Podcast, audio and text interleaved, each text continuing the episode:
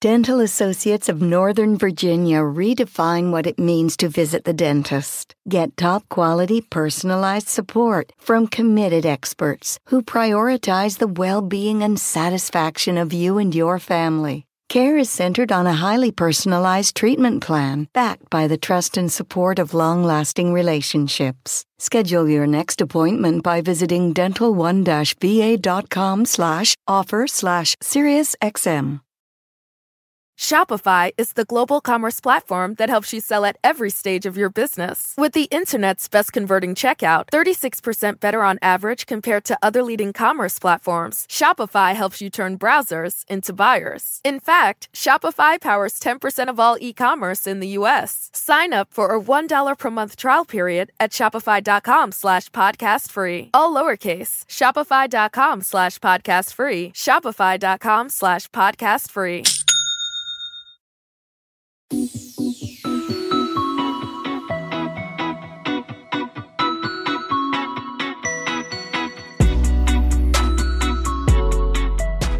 back to Pod Save the World. I'm Tommy Vitor. I'm Max Fisher.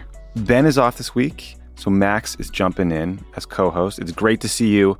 Uh, before joining Crooked Media, Max covered foreign affairs for some obscure niche outlets like the New York Times, the Washington Post, Vox, the Atlantic. Anyone Snore. missing? Snore. Are some of the biggest names in all of media. He also wrote a great book called The Chaos Machine, which details how social media rewired our brains and, frankly, societies all around the world. So, This is an amazing introduction. Well- I feel like I should be giving you some props here. Uh, You you're a lot better credentialed than I am. I'm uh, I sell underwear. you know, that's what we do But here. but what underwear it is? You know that it has evolved over time. Listeners have noticed it has evolved over time. Uh, it is really funny to think back. The most scandalous thing in politics was Bill Clinton being asked boxers or briefs at one point, I had forgotten about that. and then What he was a- like, "I'll show you scandalous." the '90s are just. Are so, I know we're going to talk. It was like the incredible prudishness of so the '90s, but it's always coming back too. Yeah, Like they, yeah. we're going to talk about like the Tommy Tuberville stuff. It's like '90s throwback. That guy, ugh, bad guy. Pretty good coach, let's be honest. Okay, so got a lot of news today. Updates on the war in Ukraine, uh, the latest in the seemingly endless series of stories based on these classified Pentagon documents that were leaked to the social media site Discord. By the way, how pissed do you think all the other outlets are that the Washington Post seems to have gotten all of these documents and nobody else has? I I- so I have friends who are on both the Post and the New York Times teams, and they every time one of them has a story, the people on the other paper are like, "Oh, we had that," or they have some excuse for like, "Oh, actually, we had this other story that was better," or like they cheated to get that one. I was going to say, I guess that's better than your editor coming to you every day being like, can we match that? Can we match that? Oh, there's a lot of that too. That's probably yeah. happening anyway. But I think they're having a great time. I Okay. think they both love it. It's a it's a good natured rivalry. Okay, it's nice to hear. So there's also election results in Turkey and Thailand. Uh, why the U.S. is in a war of words with South Africa. The aforementioned uh, Senator Tommy Tuberville. Is it Tuberville or Tuberville? Who cares? He's an asshole. Uh, some shorter updates on Sudan, Gaza, China, Title 42. And then, Max, you are our in house optimist. Uh, Yes. And you promised to make us feel hopeful. So I'm excited for that. I have five five good news things to make you feel the warm and fuzzies, and also, frankly, the the Turkey and Thailand stuff. I'm really excited to get into because it's some like some pretty encouraging stuff happening in Yeah, the world. it's, it's big news. Uh, and we're going to go guestless today so that Max and I can really spread our wings and, and flourish here. It's time to be free. Yeah, it's time to be free. but before we get to the international news, Max, we have some big crooked media news. Uh, we have launched our own subscription community, the Friends of the Pod. We really stretched ourselves uh, to get that name. um, if you join today, you'll get more news and politics content. You get access to weekly bonus content like the subscription only show Terminally Online, which is very fun and very stupid. Uh, a, a community of friends of the pod on Discord. I've been on the Discord a bunch. It's a very fun, like really good group of people, frankly. And then uh, lots of dumb behind the scenes moments, much more. Through Friends of the Pod, you can also have the option of donating part of your monthly subscription directly to Vote Save America so you can help organize voters for 2024 and beyond. So go to crooked.com slash friends to learn more and get a 10% discount for a limited time only. Have I sold you, Max? I, it's nice to be able to subscribe to something that is also doing something good Yeah, in the world. nice. Yeah. It's it's like, you know, it's something that's unique about this place. I think is really special. The Vote Save America volunteers are like some of the best people ever. I remember during the pandemic, we did uh, several trainings in a row, and I did the first one, and we were expecting a few thousand. It was like thirty thousand people, and I was like crying like a baby on this Zoom. It was very pathetic. It was pandemic era, so we were all very emotional. Sure. Um, yeah. Anyway, speaking of emotional, uh, scary night last night for people in Ukraine, Max, because Russia launched uh, a huge barrage of missiles at Ukrainian cities. The good news is that Ukraine's missile defense systems, presumably the new American made Patriot missile batteries, were able to intercept all of them, including the most advanced hypersonic version uh, of the Russian missiles. President Zelensky, meanwhile, has been on the road. Uh, he went to Italy, France, Germany, and the UK. During those visits, he was promised billions in military aid, including a $3 billion commitment from the Germans, uh, and air defense systems, drones, and long range missiles from the UK. Rishi Sunak, the British Prime Minister, promised to start training Ukrainian pilots on the F 16 fighter jets. Now, Ukraine just needs to get some of those jets from someone, but uh, the U.S. is not offering yet. That you don't think being on the flight simulator is enough? You're Yeah, fighting fighting the Russians cut on um, PlayStation. Yeah, from or like Sega Genesis or whatever. So uh, last December, over in the U.S., Congress passed a $48 billion aid package for Ukraine. All but six billion of that money has been spent, uh, and many people are worried about getting more out of the Republican House of Representatives. So passing the hat in Europe will be key for Ukraine's ability to keep fighting. Zelensky also met with Pope Francis while in Italy. The Pope has been pushing for peace talks. Interesting to see how that develops. So Max, two questions.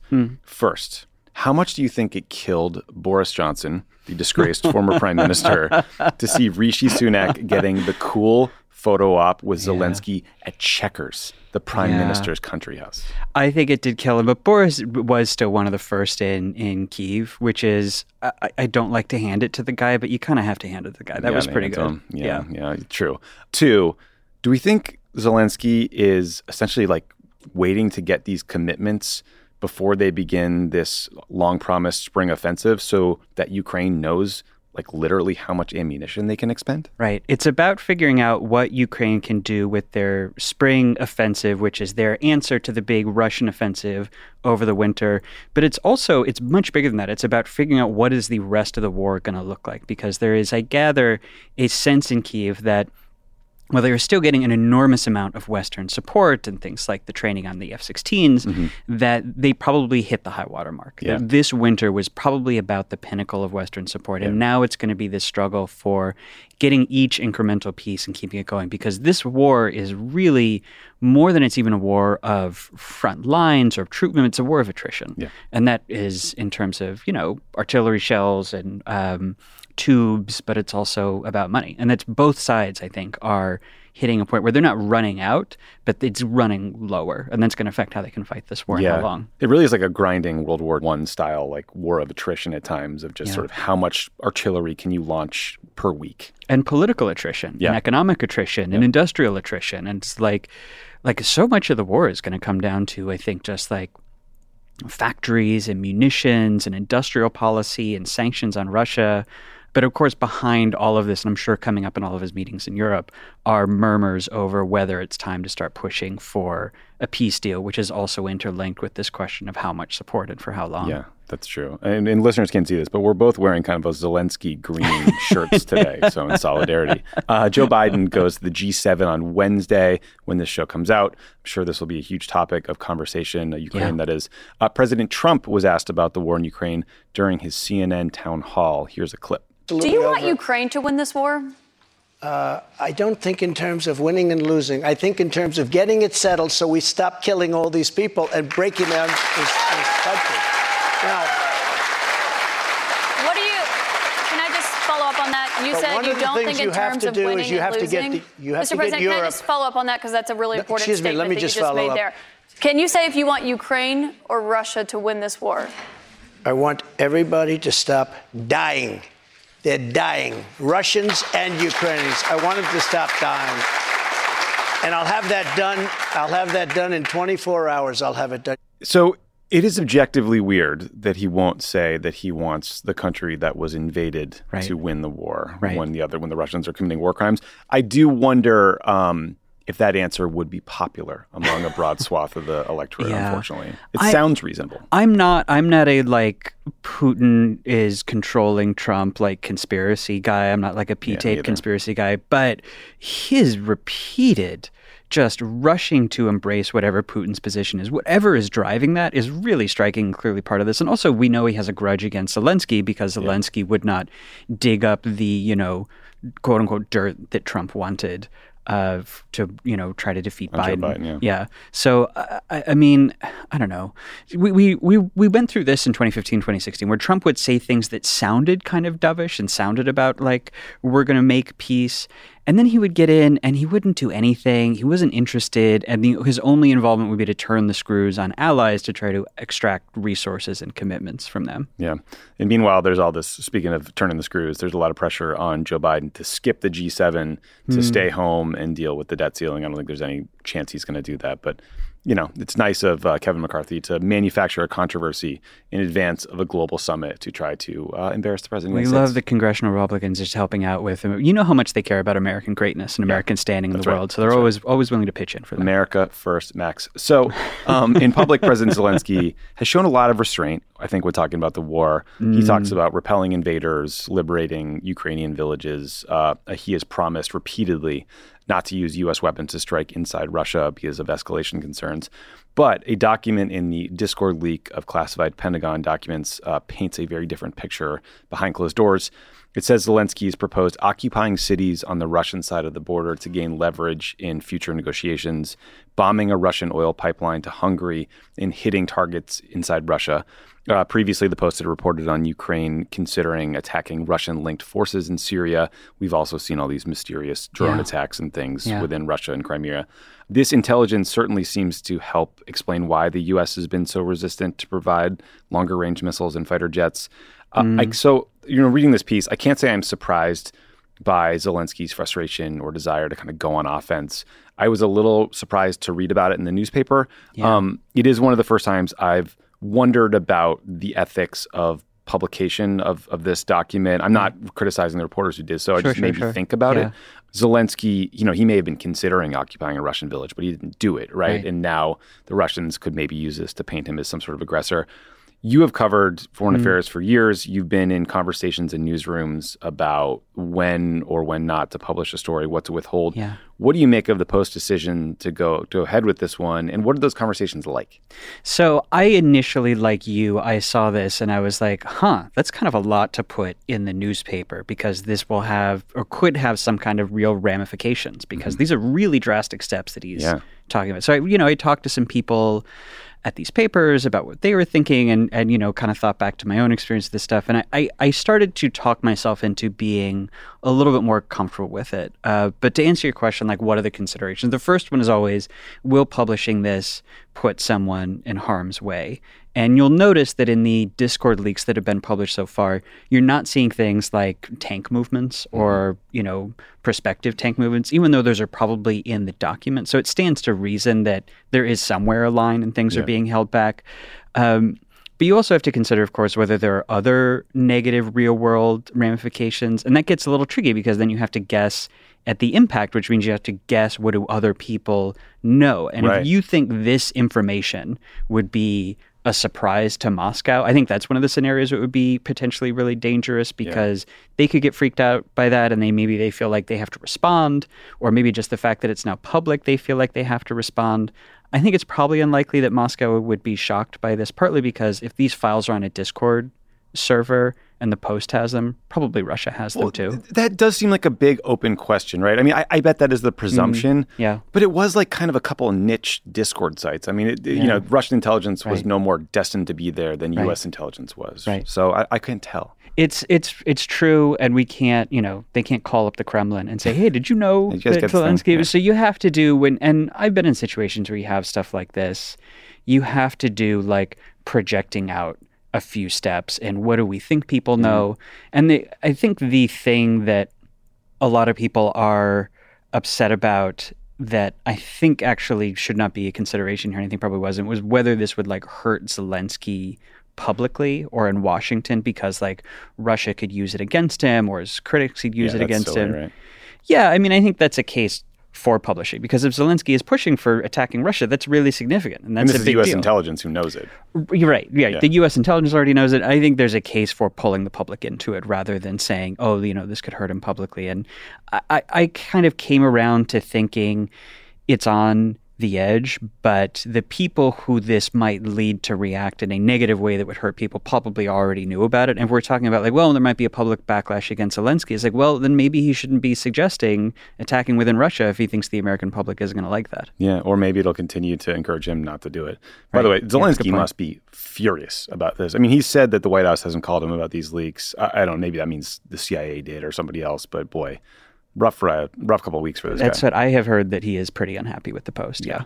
Yeah. So the other eye popping uh, Discord leak was about everyone's favorite caterer turned private mercenary group founder, uh, Yevgeny Prigozhin. Our guy. Our guy. Prigozhin founded uh, and runs the Wagner Group, which is a private army in Russia that has done a ton of fighting in Ukraine and parts of Africa, especially in Bakhmut lately in Ukraine, where the, the fighting has been the worst. Prigozhin has been very vocal about his frustration with Russian military leaders. He says they won't provide them with, uh, you know, ammunition, uh, weapons, equipment, etc. Uh, last week, the Washington Post reported that Prigozhin has had ongoing secret communications with Ukraine's military intelligence service, and that at one point, Prigozhin offered to give Ukraine information about Russian troop positions if the Ukrainian military would agree to withdraw troops from the Bakhmut region where the Wagner guys were fighting. So wild. Wild. It was really wild. Like, so Ukraine apparently didn't take Prigozhin up on the offer because they didn't trust him. I wonder why. But that has not stopped Ukrainian intelligence from taking Prigozhin's calls and even meeting with him in Africa, something that Prigozhin himself confirmed on Telegram. Um, Prigozhin also reportedly encouraged Ukrainian forces to attack Crimea and talked about Russian troop morale being low in certain places.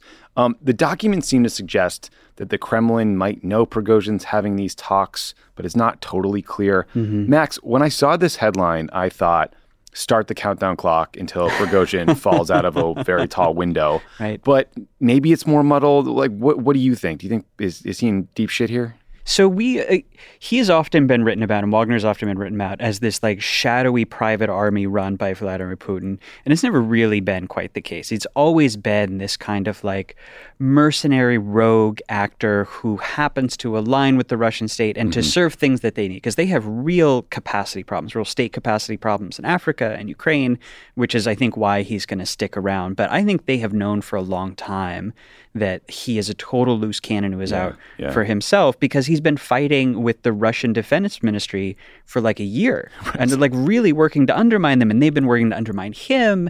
And I mean, this is a like in some ways a like problem that dates back to medieval Europe, where when you have these private uh, mercenary armies, they act for themselves. Mm-hmm. Yeah, that's very true. Um, just last thing on the Discord leaks. Um, previous reporting has alluded to this, but the Washington Post wrote a long profile of the Discord leaker, this 21 year old member of the Air National Guard named Jack Teixeira.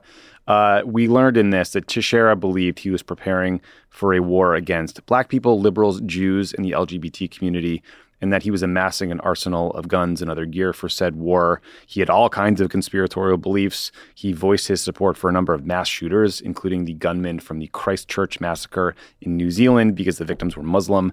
Uh, the story once again raises serious questions about how this kid got a security clearance, especially since he was suspended from high school for making violent racist threats.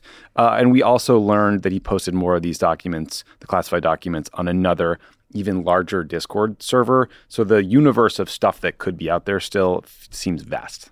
It does. It, it does make me wonder why was this stuff so widely available to so many people. Although maybe the better question is why are people this like I'm sorry but psychotic yeah. filling out these roles in the military? And I assume the answer is just because, you know, force exhaustion from 20 years of war and it's hard to get people to go for these because they're tough jobs. Yeah i don't this guy this should not pass a vet it's really shocking. Yeah. Truly.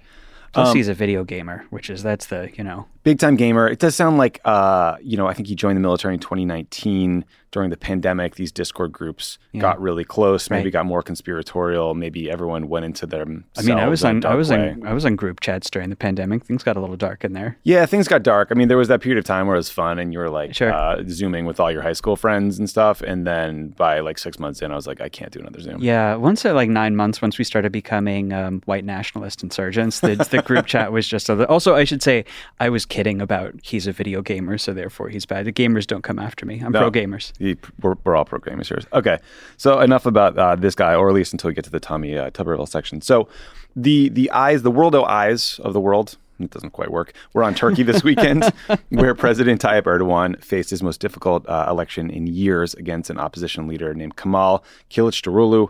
Erdogan got about 49% of the vote on Sunday. Kılıçdaroğlu got about 45%. Neither of them got 50%, so they go to a runoff on May 28th.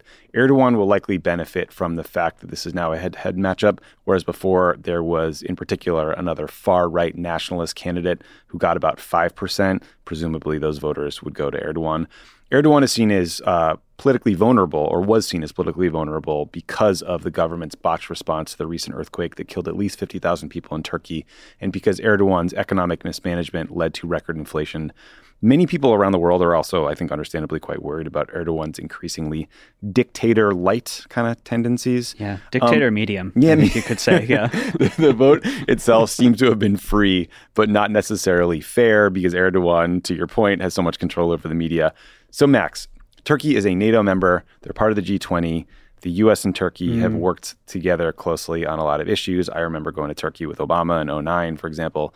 It was surprising to me to see news reports about how the United States was openly cheering for Erdogan to lose, given Erdogan's likely reaction if he won.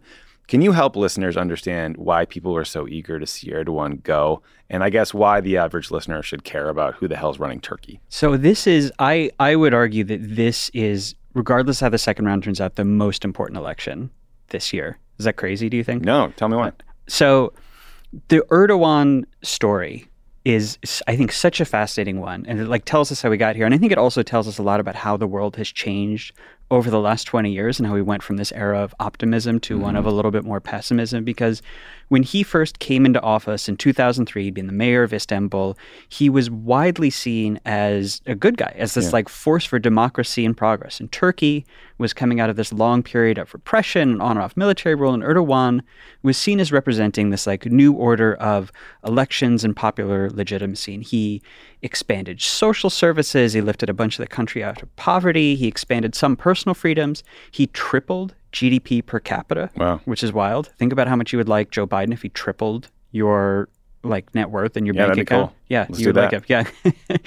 And he mo- especially he modernized Turkey and these cities with these like huge huge construction boom and construction projects. And he was pro EU he was pro Arab Spring when he was involved in and he was kind of remaking Turkey into this new regional power in the Middle East. And like I, you probably remember the like era when we were like all kind of excited about Erdogan Yeah, I mean, we certainly, I mean, uh, you know, it make I think it was Obama's first trip or one of his earliest trips included a stop in Turkey. My my my main memory from that trip was the plane breaking and us getting stuck there overnight. so we actually got to do cool tour stuff and also Oh, cool. uh, walking around the then Turkish president's home, President Gül, uh, with my colleague at the time, Mike Hammer, who was another NSC spokesman, who's now the special envoy for the Horn of Africa. So he went on to bigger and better things.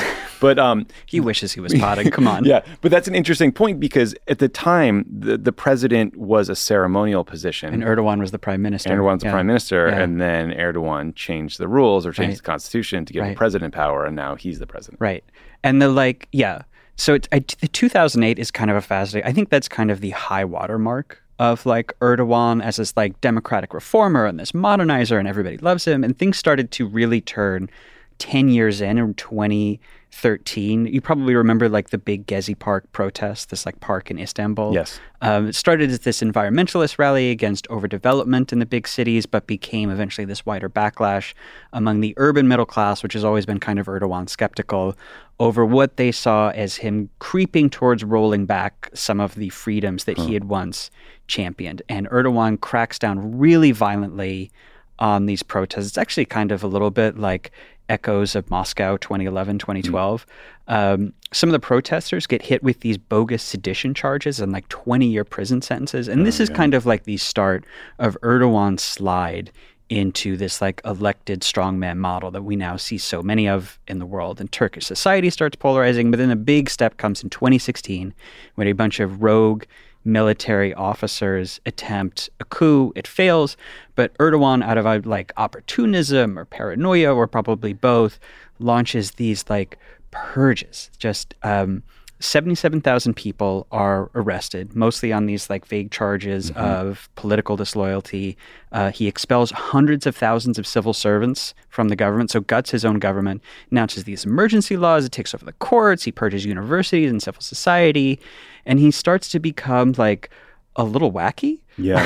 You remember these like neo-imperial ceremonies he would hold, like dressed up like a 19th century like Ottoman imperial, and he would like ranting. He would start with like conspiracy theories. People would meet with him and say there's something off about this guy, and Turkey starts to like feel like a police state, starts backsliding really hard in the opposite direction, and then he, like you said, he blows up the economy because he's fired all the technocrats from his government and he's Right. doing all this cronyism with these like guys and construction. He's fantastically corrupt which is a big part of why when turkey is hit by this big earthquake in february all of this construction that he'd overseen turns out to be just insanely substandard because it was all through corruption and bribes. It collapses kills 50,000 people maybe a lot more but the, like Erdogan is also he's he's terrible for Turkey, which matters because 85 million people live there, and it's also one of the most beautiful countries in the world, I think. Yeah, but truly. it, it's also it's bad for Europe and the Middle East because Turkey is really involved in both, and he's turned himself into this kind of like geopolitical spoiler. He's getting close with Putin, but I think more than anything else, for me, what matters about this guy losing and why it is so important that he lose is that he really embodies this new global trend of the like elected leader who hardened into the strongman in office, which is like arguably one of the biggest threats we face in the world. And like he's a leading case of it. Orban in Hungary, the Philippines and India, and like Trump in the United Yeah, States. Like right. these guys are like all of one piece. And I think that's why all basically all of the democratic world is lined up in wanting to see Erdogan and what he represents defeated, which voters got really close to. So close. Man, that, that 2016 coup attempt, I'll never forget watching that because I think you had fighter jets flying around the Capitol. I think Erdogan was sort of FaceTiming into the state TV network from his right, plane, right. delivering a message of like, go to the streets, you know, Yeah. fight them. Uh, but yeah, I mean, he did sort of, he did slide into autocracy, and you've watched the U.S. and really uh, all Western countries kind of try to recalibrate in real time. I mean, the the Mm. U.S. recently agreed to sell Turkey F-16 upgrades, but they're also blocking Sweden from joining NATO. Turkey Right, is right? right. so there's you could push and pull constantly with this guy. He's um, he's not great, and he's he's, he's if he gets another four or five years, he's just going to get worse. Yeah, he'll probably Too. die in office at this point. Yeah, I mean it's it's kind of at this point where like I think it's easy to look at a strongman like this and say, well, oh, he's a dictator, so of course he's going to win the election. But the new like way that this str- electoral strongman works is there's usually a period of like ten or twenty years where they're slowly consolidating power, where they still need elections, and the, like like you said, the vote itself looks like it was probably fair. Like the opposition party was watching the polls, they were watching the ballots come in. They say it's fair, but it's the other 364 days of the year when you know the state media is only covering him and ignoring the opposition. You don't hear about the opposition because civil Right. society has been gutted, and there's this like climate of fear.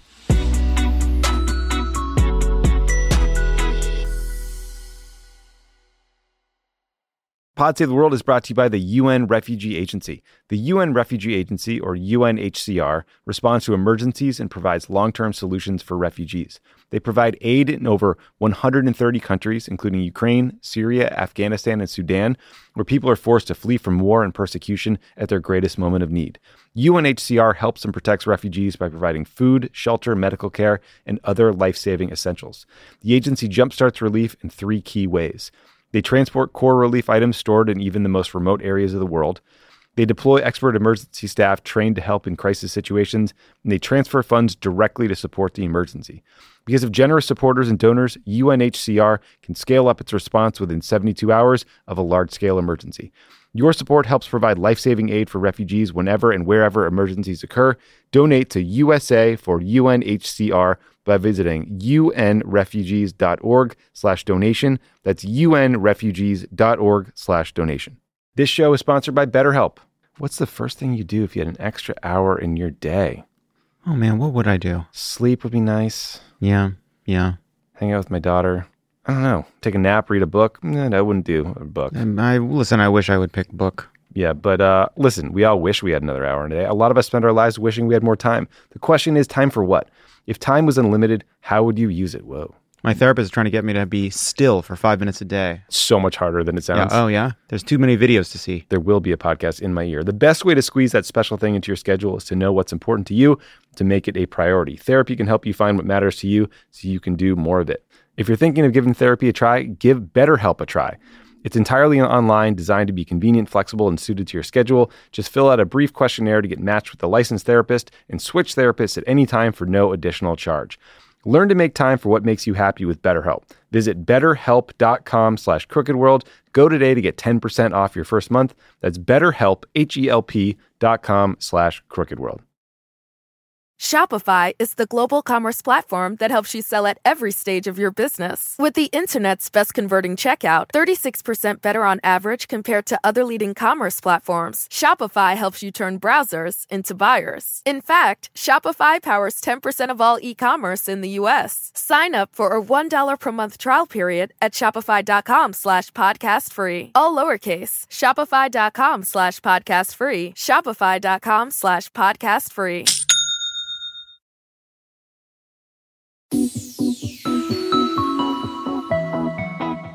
Speaking of frenemies, Max, uh, the U.S.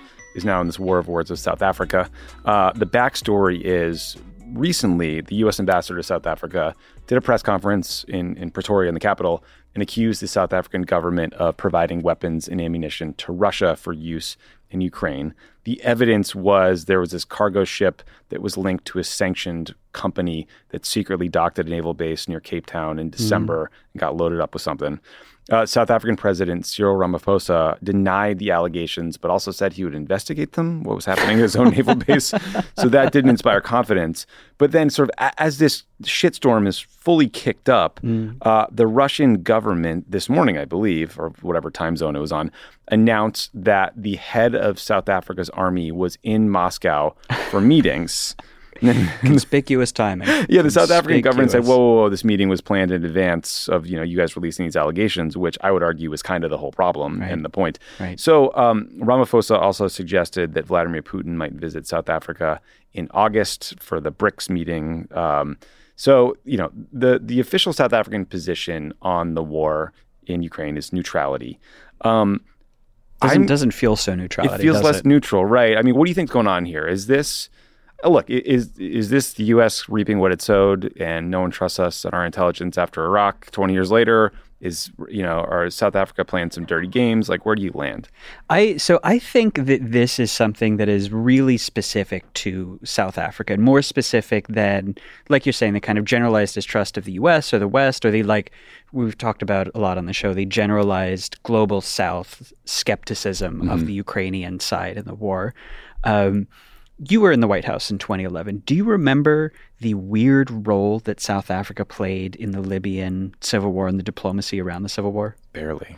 So even after everyone in the entire world had lined up against Muammar Gaddafi's government because he was fighting this Arab Spring rebellion, like everyone in the uh, African Union had lined up against him, all of the other Arab states had lined up against him. It was not just a Western thing. South Africa was the one holdout where they hmm. were still siding with him publicly. Even after he fell, they were blocking at the UN recognition for the new rebel government. And you talk to people in South Africa, people who knew South Africa, they would say this is all about the anti-apartheid movement because Gaddafi had been, and this will come back to Russia, had been a huge backer of the anti-apartheid struggle personally hmm. and financially. And the thing about the South African government, it is still full of people who personally fought in that. Right. Yeah. So it's not even just like, oh, we owe like a national debt. It's like these are people who personally benefited from that or personally think that the entire South African nation as they know it owes a debt to Gaddafi. And that is really true of South Africa's relationship with Moscow, too. The Soviet Union was, in the 70s and 80s, a really big backer of the anti apartheid movement. Now, it was all geopolitics, of course, much as the US played cynical Cold War, geopolitics. yeah, right, right, right. But they. Um, they were training, they would bring anti apartheid leaders, including Thabo Mbeki, who later became a South African president, to Moscow for training. They got really involved in this proxy war in Angola that humiliated the South African government. So, my sense is that this is a continuation of this belief that, like, we, South Africa as a nation and what we believe in, really owes a debt to Russia. And those are, you know, they came for us or they helped us out when no one else would. Well, that is fascinating context. I mean, I wonder what this investigation will find about the uh, the ship at the port and, and what was loaded up into it. I mean, it does seem likely that you know if this was a, a, sanctioned you know Russian entity's ship, that the U.S. is probably watching it for a long time and sure. knows where it came from and knows right. where it went, and maybe has a good sense of what was loaded up on it. Shocked, yeah. Did you see that South Africa is leading a bunch of uh, a Pan African diplomatic and peace initiative to Europe? I did see that. It's it's kind of funny. Yeah, I hope it works. Yeah, let's see. Oh no, it's great. I'm all for it. It just you have to you have to appreciate the irony of a Pan African diplomatic initiative to the war torn European continent to yeah. help the like Europeans get it together, which yes. they need. Which yes. you know look, yes, I, I, I, know exactly what you're saying. So, Max, big news in Thailand. Uh, Huge news in Thailand. We don't talk about Thailand enough here. We, uh, Thailand is fascinating. It's a fascinating place. It's much more developed, middle class, democratic than people know. And it, I, I, this election is huge. I'm yeah. really jazzed about it. Okay, so we got this progressive move forward party. Mm-hmm. They trounced two military aligned parties currently running the government, the coalition running the government. I think the coalition in charge got like 15% of the vote or something like yeah, that. did not do so well. Move forward, this new party has promised to reform the military, reform the economy, and even to reform laws against criticizing Thailand's royal family, which is a big deal. Mm-hmm. Uh, the Move Forward party grew out of these pro democracy protests that started in 2020. Uh, in 2014, a military coup ousted the elected government at the time and this is only the second election since then. The other opposition party took second place in the most recent elections. Neither has enough seats in parliament to form a government outright, so they got to cut a deal and form a coalition. Next, help us understand why you think this is such a big deal and why you are more optimistic than I am that these civilian leaders won't get, you know, pushed aside or imprisoned right, right. like, you know, democratically elected governments in, in Myanmar, for example. Sure. So let me give you the like 90 second history of Thailand yes. and how we got because I just think it's it's a fascinating story. So Thailand has always stood out from the rest of Southeast Asia. It's wealthier per capita, it has a big middle class, it has these highly developed democratic politics, but it also has more military coups in the modern era than any other country in the world and it's like not even close. They have depending on you count it 13 or 14 wow. coups in the last yeah, which is that's, that's a lot. A huge number. And it, the military sees itself as playing this very unusual role in Thai society, as and I'm not endorsing this as safeguarding Thai democracy, which weirdly they actually helped to bring about in the first place. Their first coup in the 30s was to replace the absolute monarchy with a constitutional monarchy. Mm-hmm. And what happens is the military ever since steps in basically any time it thinks political turmoil is getting out of control. So, mass protests, military coup. Political deadlock, military coup. And typically, it hands power back to an elected government within a year or so. Hmm. Um, but this system, which was never great, started to, yeah, hot take. Hot take. Don't love regular military coups. Um, started to kind of spiral out of control, and the coups got way more common starting about 20 years ago. And there are 2 mm-hmm. reasons for this. One is that the Thai monarchy, which in theory is supposed to act as this kind of problem solving mediator in politics, became much, much weaker. The king was getting really old and probably senile. Then he died in 2016. Right. His son took over, who is super unpopular, which I can say because Crooked does not have an office in Thailand. But if we did, I would have to be really careful about saying that. You get like 15 the, years. You could actually go to jail. How do you say it? Le Majesté? Is that how you say this mm-hmm. last? Less, less majest? I don't know, something like that. Yeah. Something French, something.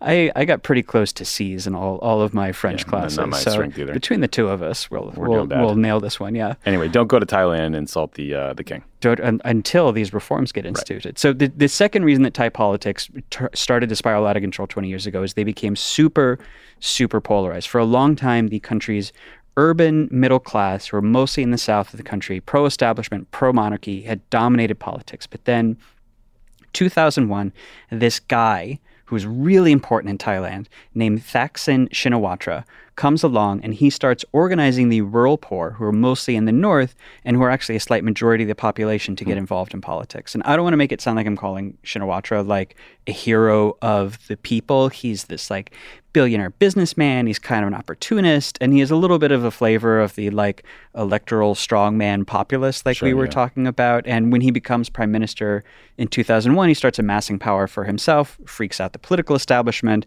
who fight him at every turn, and this sets off this cycle of unrest, protests, counter protests. There'd be a coup, then Shinawatra or like one of his many family members would win power again in the next election, and then there'd be more unrest, and then another coup. Society gets more and more polarized, and that leads the military to this coup that you mentioned, the most recent one in 2014, to hold on to power longer than usual. And it directly rules until 2019 when it hands over power to a civilian government mm-hmm. under this new constitution that makes it much easier for the military backed party to win, although the party did also get a plurality of votes in the 2019 election because Thai society is still really polarized and there's still a lot of skepticism about like straight democracy. So it looked like this election, this most recent one on Sunday, was going to be a repeat of 2019 with the military backed party doing well. Right. Thai voters don't trust each other, really polarized. But that's not what happens. This progressive party move forward kind of comes out of nowhere yeah. and wins this huge, like you mentioned, 36% of the vote, which is huge when you have like 10, 15 parties running, way more than any other party. And the party that comes in second is actually Thaksin Shinawatra's party, which is Pheu Thai. Uh, and the military backed party is a really distant third. And this is huge, I think, for two reasons, both of which I think if you're an American, you should actually like be really excited about, encouraged about. The first is that the Progressive Party is this new third force that breaks the polarization in Thai politics mm. and it gives Thai voters after 20 years of this like demographic division, really sharp division and distrust, a way to come together. And the second is the thing that it brings them together under that they're coming together for is is democracy. Yeah. Is to say whatever, you know, whatever economic, whatever religious divides we have, we have this national consensus for we want to fight the military in the United States, it might be something else that we're fighting, in order to put democracy first and to protect democracy through this vehicle of the Move Forward Party. And I think these are both just amazing developments that are worth cheering and worth getting excited about if you live in a country, say the United States, where polarization and rising sympathy for authoritarianism, like in Thailand in recent years, is getting higher. Yeah, and feels scary. I mean, so we should say it is, you know, the, the Constitution is still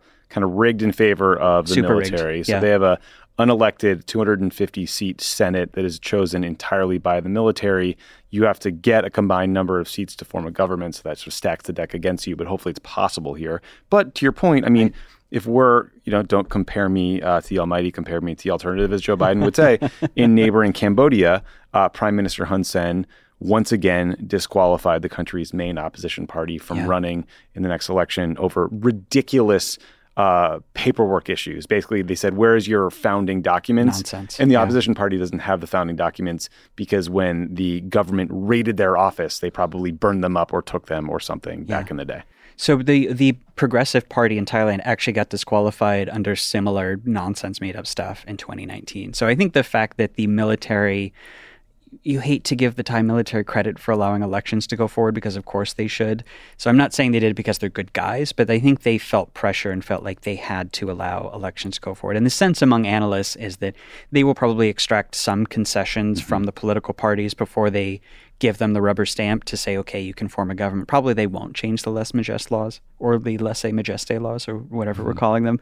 But uh, it seems like the Thai military is so allergic to unrest and protests and to being seen as a partisan actor. I think it's very likely they'll let it go forward and then we'll probably see a change in the constitution. The big question is whether this new coalition of the progressive pro democracy party and the populist Shinawatra party can create a kind of new coalition in favor of democracy to avoid this cycle that Thailand has fallen into so many times before. But I know you are a little bit maybe less sunnily optimistic than I am. So what are you thinking? Listen, I, I just worry about the uh, role that the guys with the guns play in all of these cases, whether it's Thailand, uh, Sudan, which we'll talk about in a little bit, uh, you know, Myanmar, Burma, whatever you want to call it. Um, so fingers crossed. Yeah. I will. Uh, I'm going to stay hopeful here. Yeah, I will say that the Thai military does not have the record of the Sudanese and the Myanmar military of you know mass violence and um, you know shooting up huge numbers of people. And I don't think they want to rule in the way that the Sudanese military and the Myanmar military. I think they want to have it. They're like it's it's kind of like when Egypt's military took over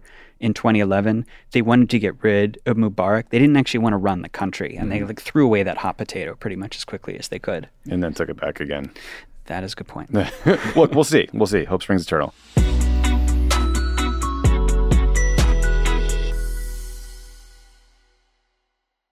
Shopify is the global commerce platform that helps you sell at every stage of your business. With the internet's best converting checkout, 36% better on average compared to other leading commerce platforms, Shopify helps you turn browsers into buyers. In fact, Shopify powers 10% of all e-commerce in the US. Sign up for a $1 per month trial period at shopify.com slash podcast free. All lowercase, shopify.com slash podcast free, shopify.com slash podcast free.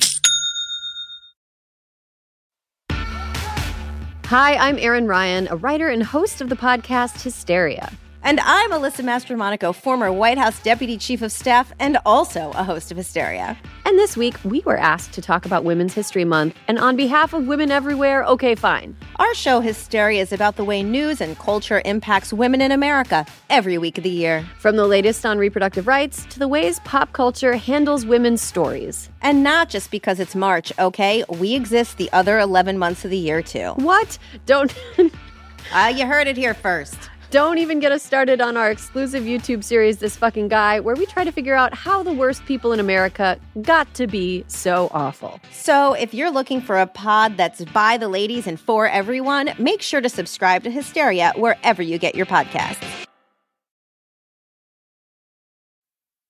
Did you know that women make up 56% of law students? That's grounds for bragging rights at a dinner table for your conservative uncle who still thinks women belong in the kitchen. It's clear that the future of the legal field is female. So why are so many legal podcasts and reviews authored by men? Hi, I'm Leah Littman. I'm Kate Shaw. And with Melissa Murray, we are the hosts of Strict Scrutiny.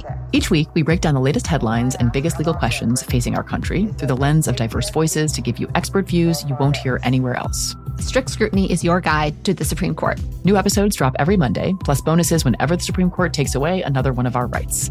Make sure to subscribe to Strict Scrutiny wherever you get your podcasts.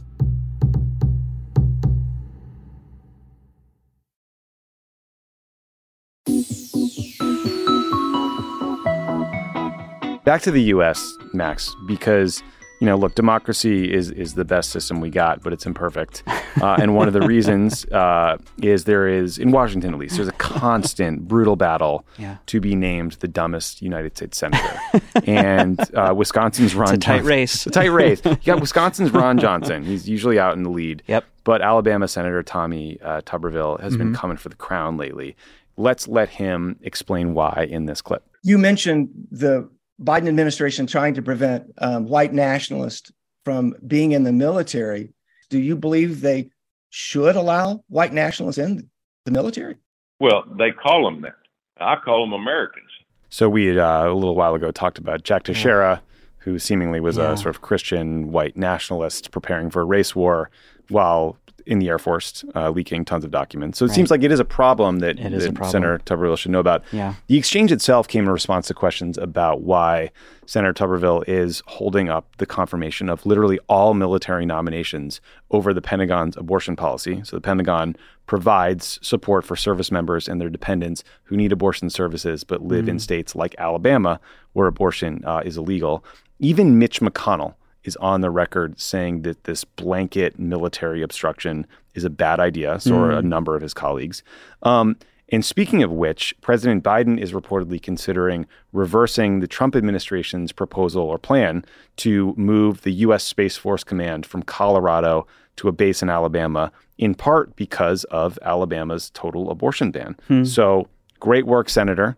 You are holding up the entire U.S. military. You are preventing your state from uh, getting jobs and a big influx of money because you are an idiot. Well done. I mean, it, it's it's something that I feel like we have seen from Republican culture warriors since the '90s, where it's they're they're presenting it as this like, oh, we have to protect the sanctity of the military and our fighting boys from the woke liberal Democrats. But in fact, what they are doing is, first of all, nothing that they are calling a threat to the military is actually a threat to it. I mean, that's you know we Right. found that over and over again. They say, oh no, if if you allow gays in the military, then we won't be able to fight. You know what?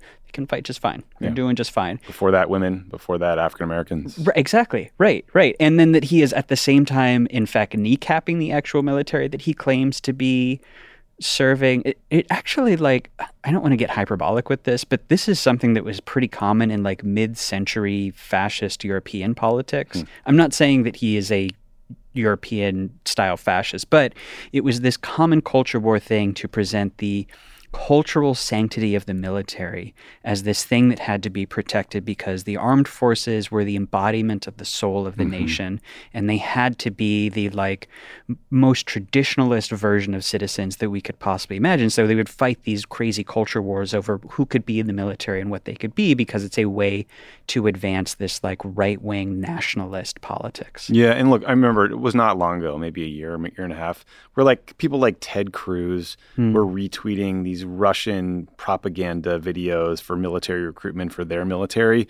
and being like, "Oh no, if, if the woke U.S. military ever goes up against these guys, we're cooked." And then you know the Ukrainian military delivers you know hundred thousand casualties to them. So Right. It is it's amazing to see how readily they will buy into the Russian propaganda that because Russia is a ultra conservative dictatorship, therefore the military is real manly men and that that is I guess what matters to them in terms of having an effective fighting force is whether they have like the right cultural cues. it's just the dumbest thing in the world. It's quite dumb. Um, a couple quicker things uh, before we get to the optimism. So last week, uh, Ben and I talked about concerns that there would be this drastic increase in the number of migrants attempting to cross the southern border Mhm. after the expiration of Title 42, which is a Trump era policy that allowed the U.S. government to use public health concerns to expel basically everyone trying to enter the country. But instead, Max, the exact opposite has happened. Uh, the U.S. Border Patrol agents have seen a 50% reduction in attempted crossings. The Secretary of Homeland Security says the reduction is likely because under Title 42, migrants knew they would get expelled, yes, but then they could just try again uh, and again and again and again until they got in. Now you face much harsher penalties, including uh, a five year ban potentially on reentry and maybe even criminal penalty- penalties. So, you know, Max, I assume the border crossing numbers will fluctuate over time. They always have, they always will. They'll probably increase um, for a variety of reasons. But it is kind of remarkable Mm. how wrong the conventional wisdom was here, including from Joe Biden himself. This Sure. wasn't like us blaming the media. Yeah. I'm curious what you think happened. Like, was this just brilliant expectations management? Something else? I mean, there's there's also been there's been a few changes in Central America itself, which of course that's where things actually happen that lead people to flee for the United States or not to flee for the United States. Um, El Salvador has arrested basically all of the male population of certain adult ages in It's this like a really extreme effort to crack down on gangs which has been effective at reducing violence but is not so great if you are one of the many many people arrested. Mexico of course is uh, at the united states behest doing a lot to stop migrants from reaching the border in the first place i mean to me, all of this, you know, the numbers go up, the numbers go down. We change out one policy for another. I, I to me, it, it feels like it's all basically the same policy, which is extinguishing the right of asylum in the United States, and the like. It's it's in a it's taking place way, in a way now that is a little bit more palatable, and I think leads to fewer ugly incidents. But we've still basically killed the right to asylum. Yeah, I mean, asylum laws were designed to comply with international laws and standards. Sure. And US law. In U.S. law. I think the system uh, has gotten overwhelmed and it's not working. It's true. and Trump and now President Biden have moved away from it and instead are creating these country by country humanitarian parole numbers where they'll allow people in under certain conditions and they'll expel others. Um, and I totally understand those who um, think it's wrong and believe that you know we're basically shredding up asylum law and rights in real time but also the frustration for people in government who feel like well the status quo isn't working for anyone so we Yeah. need to do something else i also talking to some people in the administration one of the things they point out is that we talk all the time about like you know what congress is doing title 42 administration messaging but they say that the biggest problem they have is disinformation Hmm. in like telegram and whatsapp groups Really? from smugglers yeah who are just constantly there's an industry of trying to bring people up and, and bait them across and get paid Oh, I see. I uh, see. and create these didn't you know know. Yeah. incredibly dangerous conditions so Yeah. yeah. i don't know we'll keep an eye on this one but it is kind of amazing that it just you know you had hundreds of cameras down on the border waiting Sure. for this The crisis. Yeah, crisis right. and in fact right-wing outlets were using old photos from other countries to sort of Right. Present the image they wanted I do. I you're you're absolutely right that the status quo was not working. Um, but I think that is. I don't know. It kind of underscores where we are that the thing that we are thinking about is the crisis at the border or the absence of a crisis of a border rather than you know why we have these international legal obligations to asylum because it's not just to be nice although it is also like good to use your giant super wealthy country to help people Yeah. who need it but it's also for the stability of the international system the US has been tearing up this right since the early 1990s along with a lot of help from the Europeans and the Australians and that has an effect worldwide because then other countries follow and when you see asylum breaking down worldwide as it is under American leadership that affects huge numbers of people and it affects many conflict zones around the world that become more unstable as a result. Yeah, you're right. I mean, and viewing it as a crisis, that's always this immediate thing that is happening now and Sure. not the result of long term systemic changes or, in many cases, Yeah. wars that Right. the United States started or was a part of in Right. places like Afghanistan Right. or the Arab Spring or the climate crisis. Um, it has to be a global and systemic effort to Yeah. figure out the next thing. Right. I don't want to lay it all on Biden's feet. I mean, I, Oh, kind no. of think our guy Obama was the like basically the only one who had any years in office where he was not actively eroding the right to asylum. It's um I don't know, probably. I mean, there was a lot of deportation happening. There was an effort, you know, that kind of died in 2013 to Yeah. get a comprehensive immigration reform Right. package done. Right. And then it just turned into Republican demands for border security. Yeah. And the American people's opinions turned pretty harshly against Right. welcoming people. Right. It is true there's there's not a popular consensus in favor of asylum whatsoever. No, it's probably the worst polling issue for Democrats, I think, out there. Uh, awful. We'll keep talking about it, though. Um, uh, in Israel, the Israeli government and the Palestinian Islamic Jihad militant group reached a ceasefire after five days of fighting. They killed 33 Palestinians and two people in Israel. This round of fighting started when Israel bombed three uh, PIJ commanders in Gaza, killing them along with 10 civilians. The PIJ responded with rocket fire, and the Mhm. fighting continued until the Egyptian government stepped in to help broker a ceasefire. The good news, you know, for the millions of people in Gaza, for hundreds of thousands of Israelis who have been terrified for the last week, is that there's this pause. But, you know, big swaths of Gaza are once again leveled. They probably won't be rebuilt as Yeah. they weren't the last time. There's because no- they can't bring in concrete. yeah, there's no yeah, there's still a blockade. There's no process in place to resolve all the underlying tensions that that feed this tension in the fighting. Hamas didn't get involved in this round. That is seen as a good thing. It probably helps shorten the timeline of the war itself, but you know, it's just a reprieve, really. Yeah. I, I am reminded of an Israeli expression that is sometimes used for their policy towards Gaza, which I once got into a long conversation with an editor over whether we could even put it in the paper because it's so horrible. I know what Do you know? say, yeah, yeah.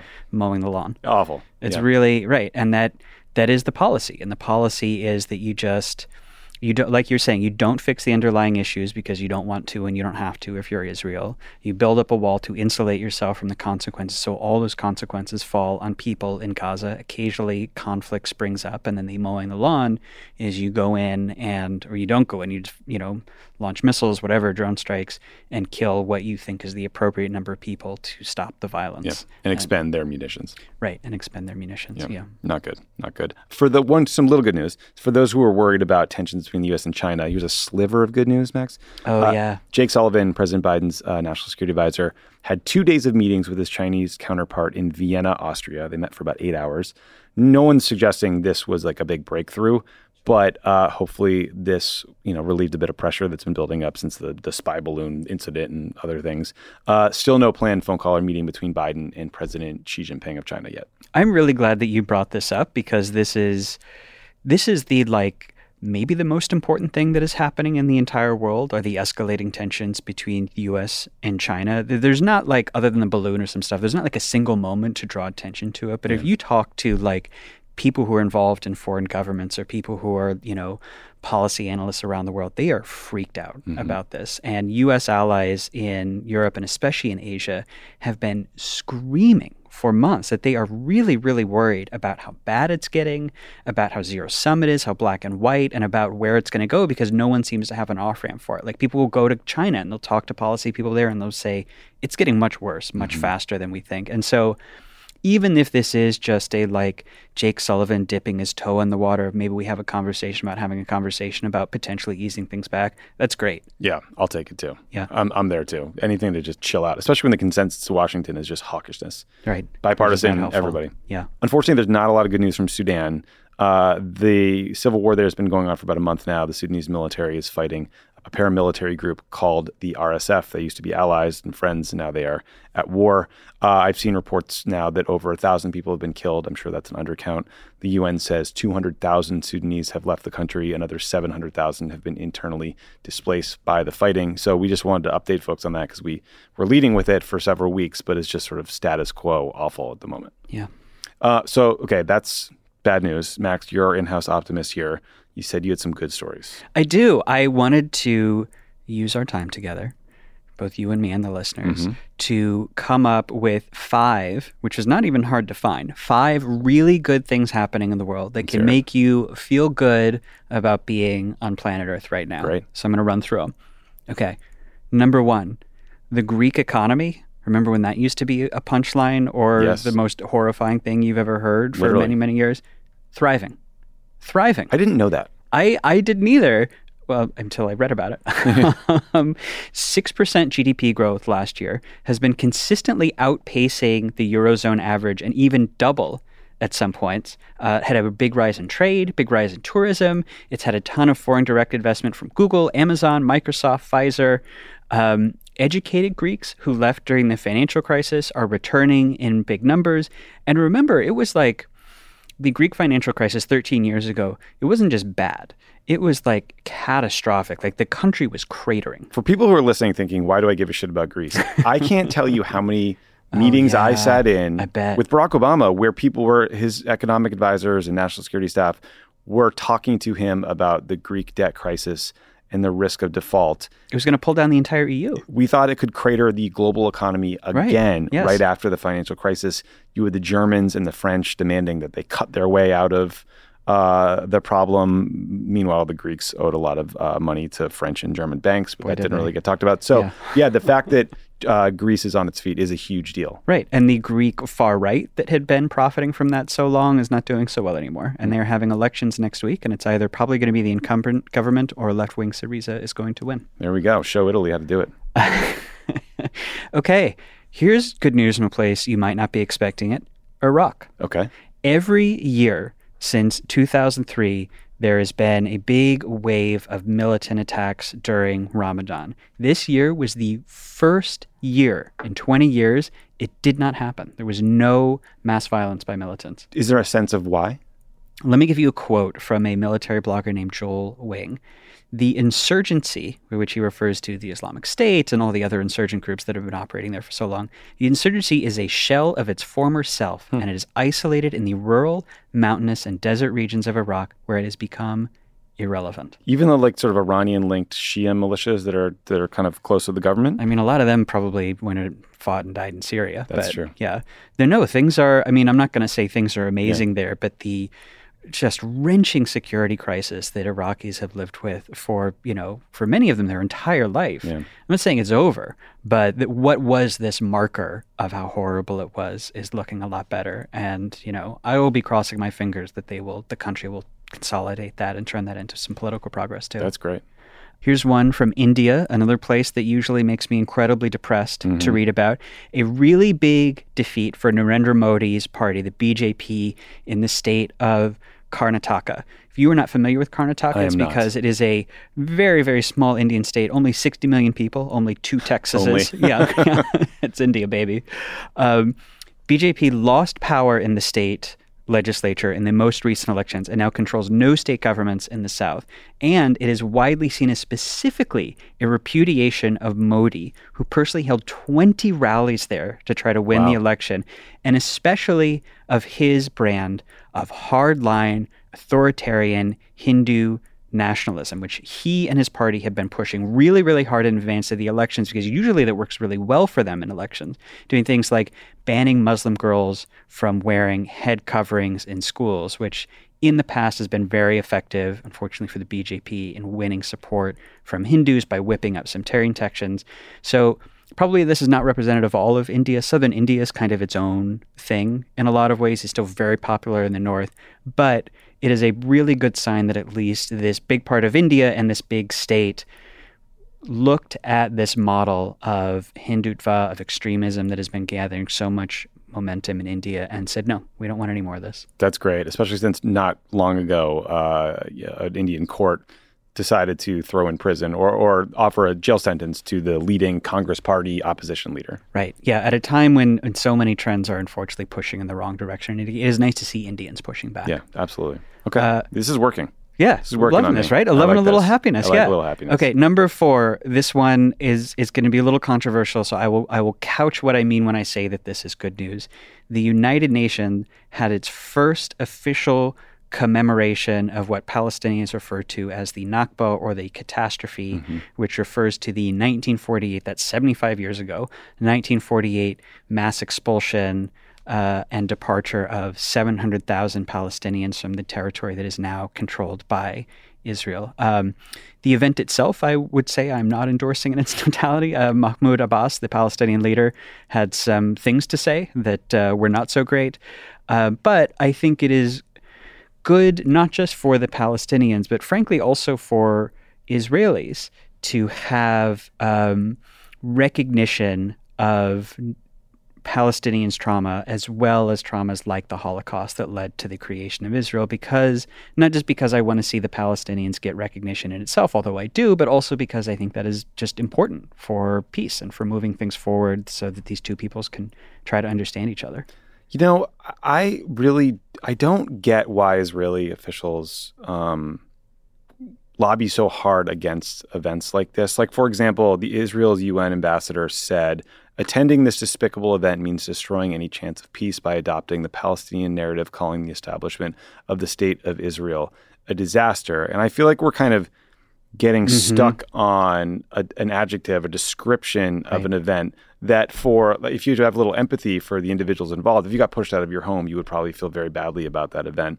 The the interpretation that's happening here is the suggestion that uh, it's anti-Semitic because it's denying that the state of Israel should exist Mm. itself. But uh, what I But would that's argue, not what it means, yeah. yeah, I, I think this is commemorating history, Right. And that you're destroying any chance of peace by not having peace negotiations. Right. I mean, this isn't this event isn't going to change any facts on the ground. And I will say with you, I, I you know, Abbas compared um, some of the Israeli government's rhetoric to Nazis, and that's obviously an insane thing to say Not and totally helpful. offensive. Yeah. And he should stop. He's done that before, and it doesn't help him. It doesn't help the Palestinian people.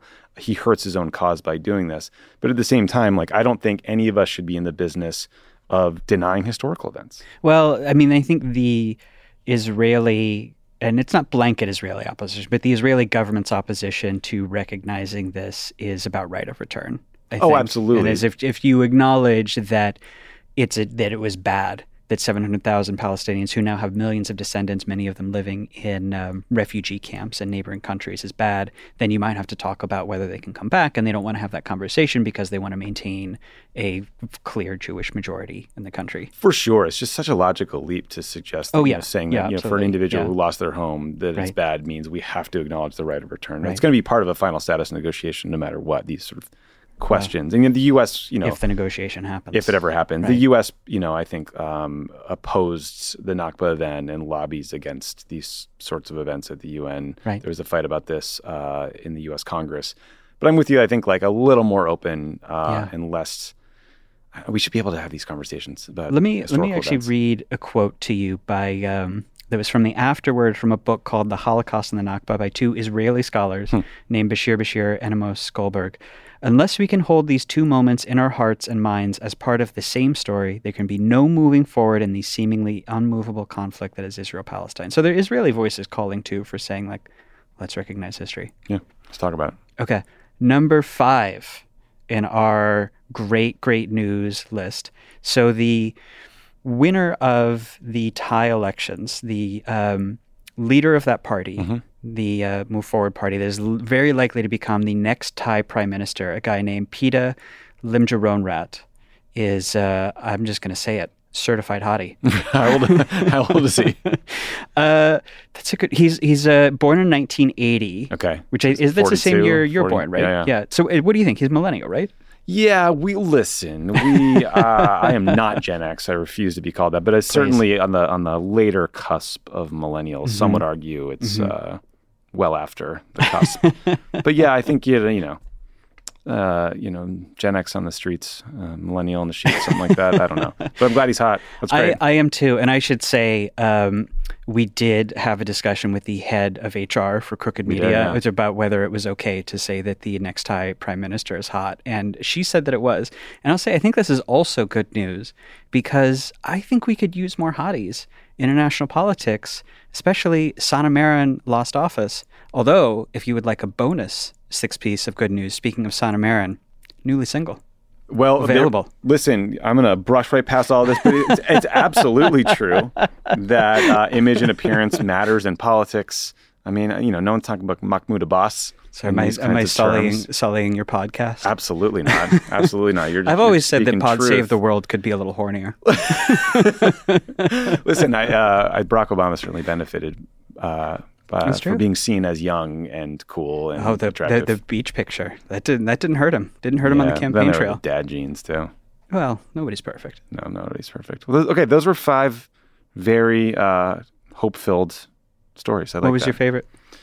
Um, what was my favorite? I like the Indian elections. I like I like millions of people coming together to renounce racism and hate. I like that. Yeah, I think that's really good. Yeah. I think that's good. I think uh, I think the whole Thailand story is really great. Yeah. exciting. Yeah. Before we end, uh, we did want to encourage listeners to pour one out for the people of Italy, where the government had to call an emergency meeting to address a jump in the price of pasta, which is up uh, 17.5% year over year in March, which is double the average inflation in Italy right now. Uh, Washington Post story about this crisis noted that 60% of Italians eat pasta daily. So Hmm. take that paleo diet. How do they all look so good? I don't know. I think it's a pr- proportion. I mean, French people Olive too. oil? They eat lots of butter and you know heavy things. And So you're saying I should cut it off at three pounds of pasta Three per pounds of pasta. meal? Yeah. I, I do think pasta is one of those dishes that at some point people like kind of maybe wrongly bucketed into an unhealthy basket. I mean, it's all And carbs. fine. It's not. Do you remember when, when Italy lost in the earthquake? They lost their like national Parmesan Yeah. reserves. It's rough. Giant Italy could wheels. use some. could use some love here. They need a break. Yeah, They need a break, and yeah. they did just uh, uh, elect a far right prime minister. Yeah, maybe don't do that, Italy. Finally, uh, this is a little bit of a spoiler for those who haven't watched this season of Succession. So Oh. turn the podcast off now. But there is a scene where uh, Connor Roy is asked to drop out of the presidential race in exchange for an ambassadorship. Mhm. What's he What's he offered? First, uh, Mogadishu, Oh, and then he's offered right. the slows. He's a, he says he's a he's a no on the slows, and he he goes on this riff, and I have to tell you. I'm kind of impressed with Connor Roy's level of geopolitical and geographic Absolutely. knowledge. He's like making a case for the Koreas, talking about Oman. Like Connor Roy, maybe a worldo. Yeah. What do you say? Uh, Oman is a poor man's Saudi Arabia or rich man's Rich Yemen? man's Yemen, yeah, the Yeah. Pearl of Arabia, yeah. The show is just it's genius. And it, uh, uh, what, and then what does he say in the most recent episode? Uh, uh, oh, and he's asking for an ambassadorship. Could I get a sniff of a little guy? Organize a little coup down in old Peru. Put me in a van down to Tajikistan. Be our fun guy in Uruguay. Tommy, if you had to suspend your hundred million dollar vanity presidential run to accept an ambassadorship, what do you think? Would you be our fun guy down in Uruguay? What country would you ask for? Peru would be very cool. Peru would be cool. Um, It's a little messed up these days. Yeah, it's a little tough. The Chile, I think, would be my preference if we were going for regional. Yeah. Whoa, where Chile, else? Chile's been having a rough go of it lately too. Yeah, but you know, you got great wine, you got great food, you got Yeah. a beautiful place. Yeah. Yeah. Um, where else? I don't know. Brazil would be great. I mean, post Bolsonaro. Man, you're really going for the. You really want to work. Well, I'm thinking sort of South America. Uh, you know, Time if you want to just be cushy, you could go sort of Caribbean Yeah. area Yeah. or you know, like donor spot in the European capital. Oh right, like like with San San Marino. Yeah, or or you know, even just sort of any of the big ones. Yeah. You know, France, Yeah. Italy. Brazil is a good choice. I think the actually the the U.S. has has been playing a more active role in Brazil, where they really helped with the coup proofing with the most recent election. I think they're getting tighter with Lula. You're kind of selling me on Brazil. It's also easily one of the most beautiful countries in the world. Truly, uh, yeah, I, I would love to live in. Shout out to Brazil. Shout out to Brazil and to uh, to Connor Roy and to everyone listening. Shout out to Ben, who is uh, probably traveling back right now and maybe listening to this. Uh, I think that's all we got for today. It's a great show. Tommy Tuberville, you're an idiot. Can you, on behalf of the Tommy community, renounce the extremism among the Tommies? Gladly, gladly. he is. He's got to be one of our worst Tommies. As a moderate Tommy, don't you do you feel like you're kind of responsible? Yeah, and you know, It's annoying that he was a pretty good football coach.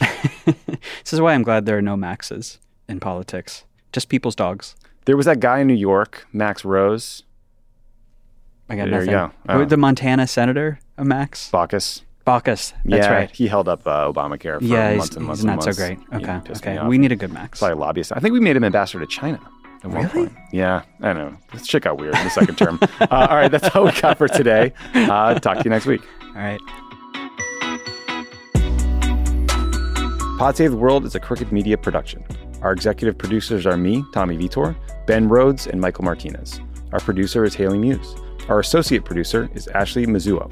It's mixed and edited by Andrew Chadwick, Kyle Seglin, Charlotte Landis, and Vasilis Fotopoulos are our sound engineers. Thanks to our digital team, Elijah Cohn, Phoebe Bradford, and Milo Kim, who upload our episodes and videos to YouTube every week. And check out the Pod Save the World uh, YouTube account. Thanks to Saul Rubin for production support.